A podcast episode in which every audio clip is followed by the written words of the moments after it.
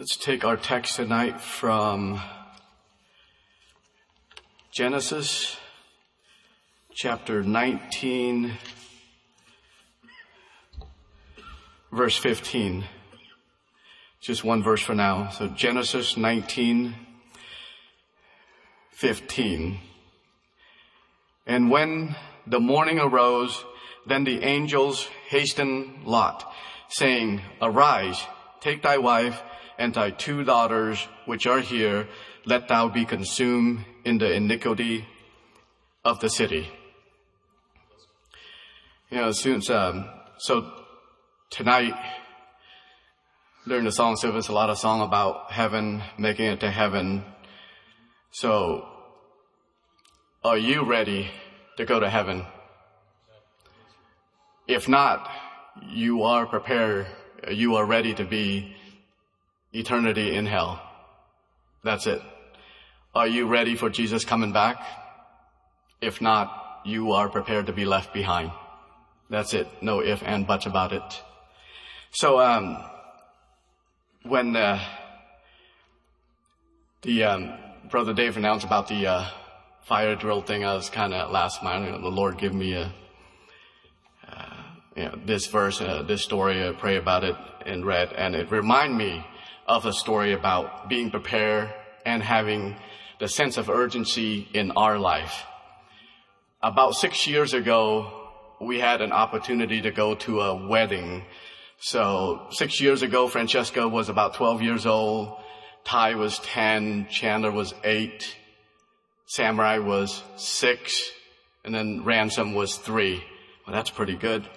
Um, so, uh, during one day we we uh, we had to get two room, two connecting room, because uh, of course there's seven of us, and we were blessed to find one a good, decent enough price, and we had to stay at this hotel that has, I believe, 11 story high, and we got I think uh, the number nine. Uh, level number nine, story number nine, and usually I like to look outside the window, see what's below it, just in case. Uh, so I looked down. Of course, there was a swimming pool. I think on the third floor. So between, if anything happened, you know, it's only six story in between if I have to jump into the pool or something. Now, uh, here's the amazing thing that I found out about Christy. Uh, one day, the fire alarm went off in the hotel.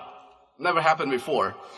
Yeah, and usually she doesn't get up to any alarm to earthquake or whatever, uh, kids screaming. So when the fire alarm went off in that hotel that morning, she got up, rushed, and told the kid and say, kid, you know, I woke up too and said, oh, don't worry about it. You know, by the time I said that, she got Francesca, Ty, Chandler, and Samurai out the door, and she said, Roth, you take care of Ransom. I said, okay. So, yeah, I got ready and woke up Ransom. I said, yeah, probably just a drill. By the time I got out the hallway and I went to the left and saw people was lining up going down the fire, uh, the, the stair because you're not supposed to use the elevator with the fire drill. And I went to the other side, I was all filled up too. Uh, three minutes later, I got a call from Christy and she said, where are you at? Well, I'm still by the door and there's too many people at the stairway, so I'm just going to stay in the room. I said, where are you at? She was in the lobby in the first floor with four little kids. I said, wow, how did you do that? I mean, did you run over everybody or just jump from stair to level to level? That is being prepared and that is having the sense of urgency. So I was amazed at that. Now tonight, do we have the sense of urgency to draw closer to the Lord in our life? Are we prepared when Jesus come back or if anything happen uh, in our life? Are we prepared? Are we ready to be at that moment's notice? Now, uh, I read in this context, Lot wasn't prepared for what about to come. And here's the reason why.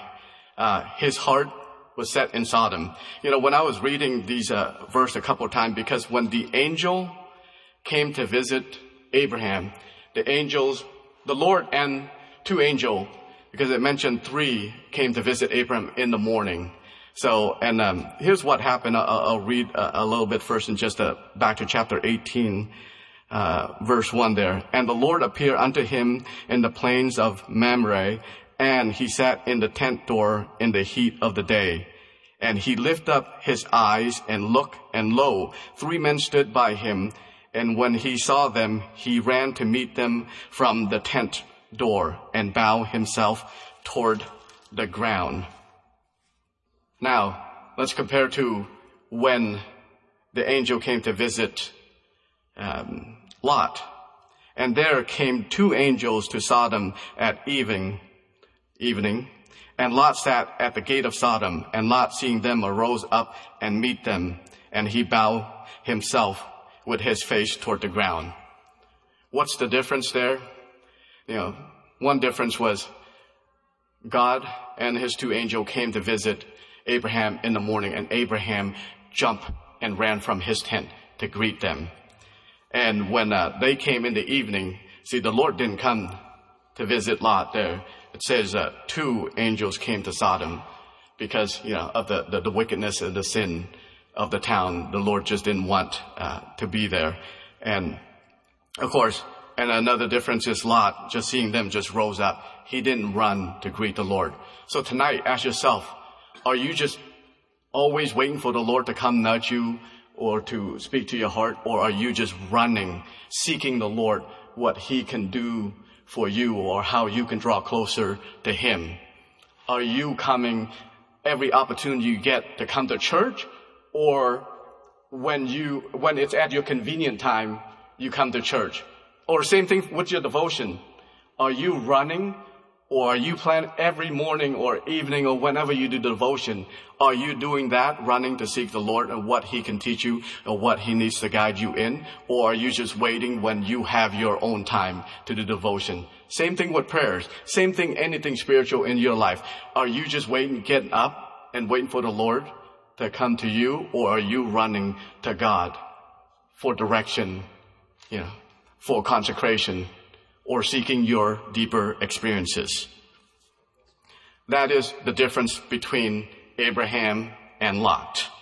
So, and uh, another major difference was, again, Abraham, and you can read it yourself, uh, chapter 18 and 19, the, the comparisons between what Abraham did and what Lot did. Now, Abraham, again, prepared food, the best of the food, and brought the food to the angel, uh, to the Lord and the angel where they was.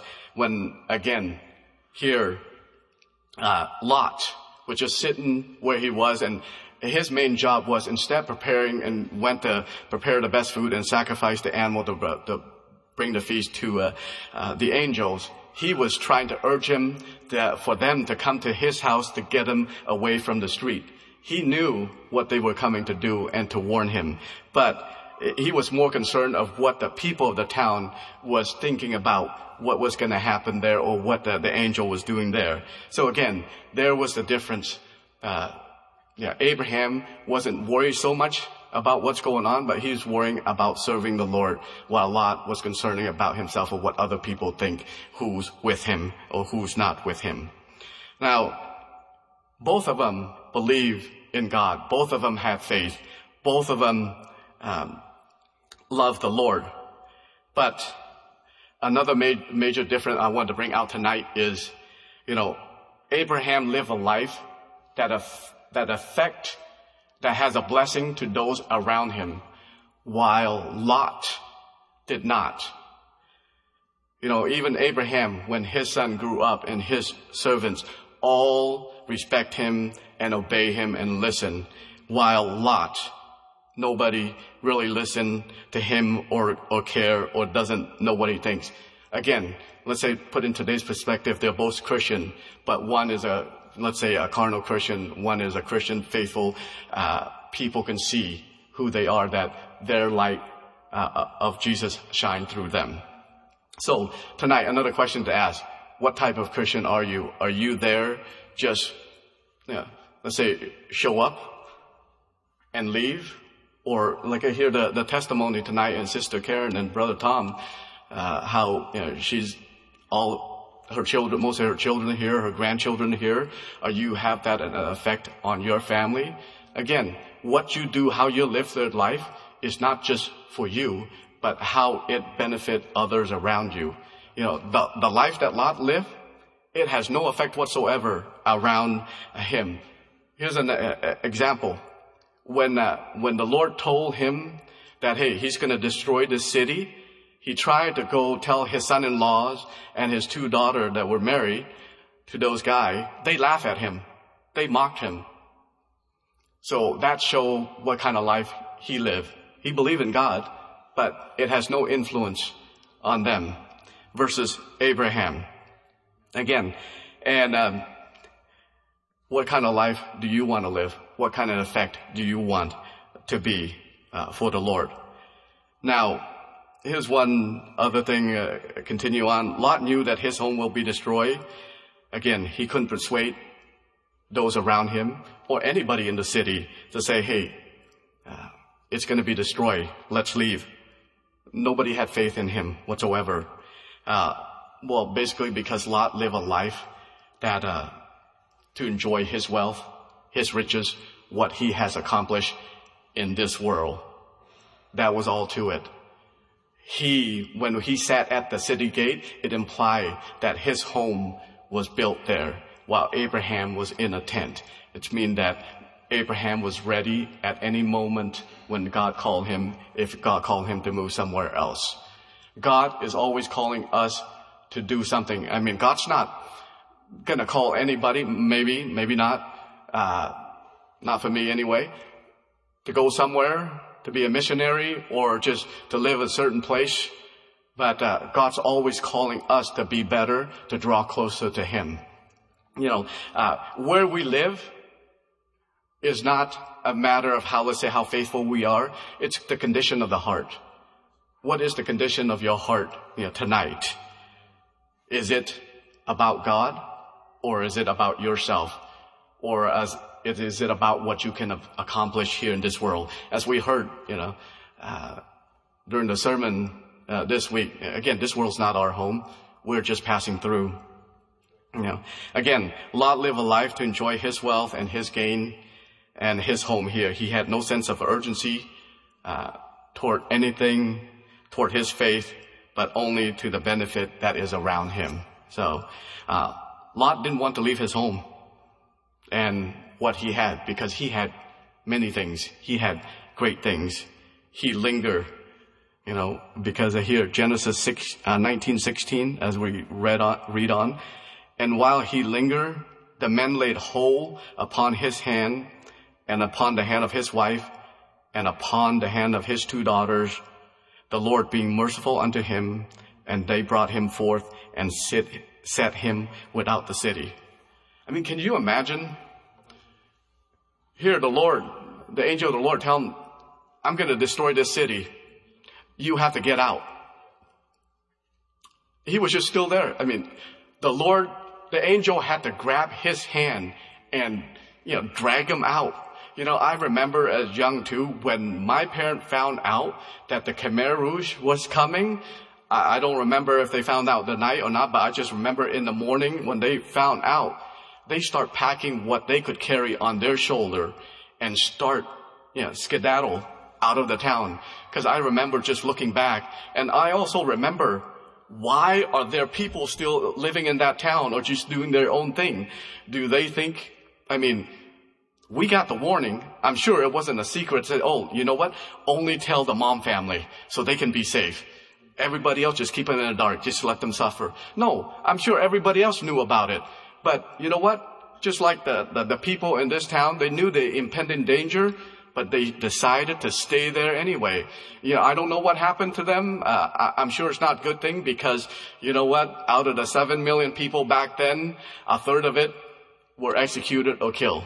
So that's a lot of people. So I'm sure, you know, same thing with this uh, in Sodom Gomorrah here. Everyone in it was destroyed, uh, killed except for Job and his two daughters. And that is because of the mercy of the Lord, because they had to pull him, they had to drag him out of there because he didn't want to leave. He had too much to lose. But how can you not realize your life is more important than what you have down here, what you gain down here, which is unfortunate. And again, you know the story of his wife. She didn't want to leave also. She was lingering behind and, well, looking back when the angel of the Lord told them not to look back. Again, Lot didn't want to give up anything in his life, the life that he have in this world, instead of the life that he could have. You know, and if you want to know the rest of what happened to his lineage, read on from Genesis 19 on. It's not a good thing. It's not a good outcome because of his, because of where his heart was rooted at. You know, it was rooted in this world. It was rooted in what he possessed and uh, what he left behind. It's unfortunate. God has a, a better, um, you know, plan for him. Again, it, it's not where you're at or where you put that matters. And here's some example when I was thinking you know, on the way here. Joseph, he was put in Egypt, one of the worst, you know, place for an Israelite to go, children of Israelite. But because he was faithful to God, God blessed him. You know, he became the savior for the people, his people there. And also Daniel, he was captive. He's a prisoner in Babylon. I'm sure it's not a good place, you know, what those people do to their prisoner and to their, their captives. But he was faithful to God, and God blessed him, and God used him, and God saved those around him. One more. How about Esther? Again, they were captives. Esther and Mordecai in the, the, the Assyrian. Again, the Assyrian were known to be cruel people and they did horrible thing to uh, their prisoner, to their people, or to their slave. But you know what? She was faithful. She was uh, diligent in serving God and not stepping away or not turning one way or another or not giving up on what the Lord can do for her. God used her as a blessing to save her people also. So again, it doesn't matter where you're at, if you're in Oregon, if you're called to be in Oregon, Washington, Africa, yeah, Asia or East Coast or even Idaho, you know, it's what you're called to do and are you following are you having faith what God called you to do? Are you serving Him fully or are you serving Him half-heartedly because the other half of you is still lingering, still rooted in this world because the thing in this world is more important to you because you don't want to give up anything in this world. Again, I, am not talking about this girl, uh, this world. Nothing is bad of it, but when it become uh, more important than the Lord, it is an idol. Anything that become more important than the Lord, it has become your idol, and that's when it becomes a problem. Because God bless many people with many things. If you work hard, you know, if you do your best, God will take care of the rest. And but when anything become between you, like Christy testified, if anything become between you and God, and if you don't fix it, it will become an issue. It will become a problem, and there is uh, great consequences for that. So, uh, in tonight, is there anything that's holding you back that preventing you from being wholly committed to God, all in for the Lord? Is there a relationship that's holding you back that shouldn't be? Is there a place or people or things that's holding you back that it shouldn't be? What keep us looking back instead of looking toward the Lord? In everything we do. Are you or are we settling comfortably in this place or where you are at? Are you putting down root in this life, in this world, and all that it has to offer? Or are you giving everything to the Lord? It does matter. Just like uh, Lot, the life he lived has no influence whatsoever to his children, to his wife, to the people in his town. We are called to live a life. We are a peculiar people. We are called to live a life that affect, that encourage those around us toward Jesus Christ. We should live a life, you know, I'm sure I mentioned before too, it's easy to come to church Sunday morning to be all, you know, friendly and nice. I pray that is genuine, but it shows also at home. Are you living a true, genuine life to love the Lord? Because you know what? Your children can see it. Because they will do what you do. They will say what you say. If you do one thing and say another, when they grow up, they will do the same thing. So be careful. We have to be a testimony, a witness wherever we at, especially at home and in our life. We have to be true to ourselves. We have to be true to our God because that's what He is called to do. A life living for God is more peaceful, has more joy than anything this world has to offer. I know because I'm living that life. I'm not saying it's easy. I'm not saying that it doesn't have any struggle. It does. But every time when those struggle, those trials come, I learn to give it to the Lord and let His will be done. Not my will, but His will be done. And I have to accept that and have faith that He will do it for my benefit, for His glory. You know, is the life you live influence everybody toward Christ? You know, I'll close with this verse. You know, in James 5:16 it says, "The effectual fervent prayer of a righteous man availeth much." You know, the effectual fervent life of a righteous man availeth much also. Because a righteous person living for Christ will have, you know, will build uh, God's kingdom, will glorify His name. That's what we are called to do. So tonight, are you living a life? Are you prepared to live a life that glorify Jesus Christ? That's why He came to die for our sin. So all of us can make it to heaven so we can worship and glorify His name. So tonight, if you're not there, ask the Lord to seek you. Follow the Lord. Don't look back. Only seek what God has in store for us in front of us. You know, don't look down, don't look back, look up. Look up to God because He will guide you, He will bless you, and He will direct you. So you are all welcome and uh, uh, invite you to come down and pray tonight and draw closer to the Lord. The song of invitation is 566.